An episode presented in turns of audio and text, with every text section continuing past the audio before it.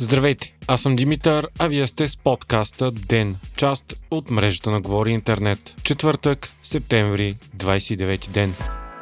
Предизборен скандал се случи вчера в ефира на BTV. Там трябваше да се проведе финалният предизборен дебат между различните политически сили. Първоначално той е бил измислен като лидерски, но в последствие партиите са пратили други свои представители. От страна на Продължаваме промяната трябваше да участва кандидат-депутатът Венко Сабрутев, но изненадващо вместо това на сцената се появи бившият премьер Кирил Петков. Това предизвика изключително силно възмущение в представителите на ГЕРБ, Деница Сачева и заместник председателя на партията Томислав Дончев, който се появи като подкрепление, след като се разбрало, че Кирил Петков влиза в студиото. Те си размениха остри думи и си повишиха тон, след което представителите на ГЕРБ демонстративно напуснаха дебата. Водещата остро упрекна Кирил Петков, че е дошъл без предупреждение покана и по този начин е нарушил правилата. Бившия премьер заяви, че е направил това, защото Събрутев е бил възпрепятстван да дойде по лични причини. Петков заяви, че според него всички партии трябва да бъдат представени от лидерите си, за да видят хората за кого гласуват. Той критикува поведението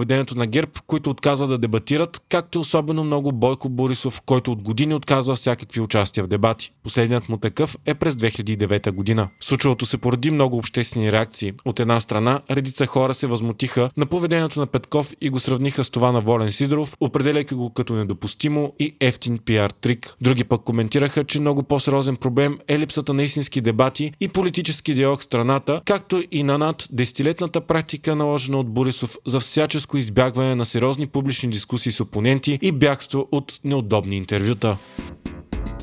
Владимир Путин официално ще признае присъединяването на четирите области на Украина, където бяха проведени незаконни референдуми за част от Русия. Така президентът ще анексира 15% от територията на съседката си. Това ще стане утре от 15 часа в тържествената Георгиевска зала в Москва, където Путин ще държи обемна реч пред депутатите. След това в столицата ще има мащабен митинг и концерт. Никой по света не признава референдумите и този път Кремъл дори не се опита да имитира някаква форма на легитимност и справедливост справедливост, както стори с референдума в Крим през 2014 година.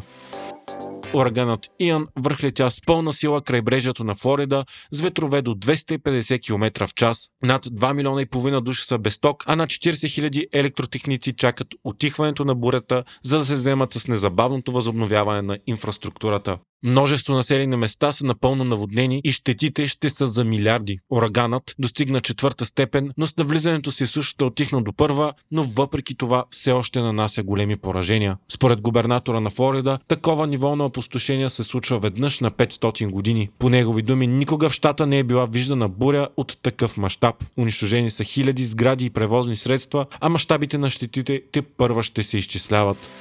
Вие слушахте подкаста Ден, част от мрежата на Говори Интернет. Епизода подготвих аз, Димитър Панайотов, а аудиомонтажът направи Антон Велев.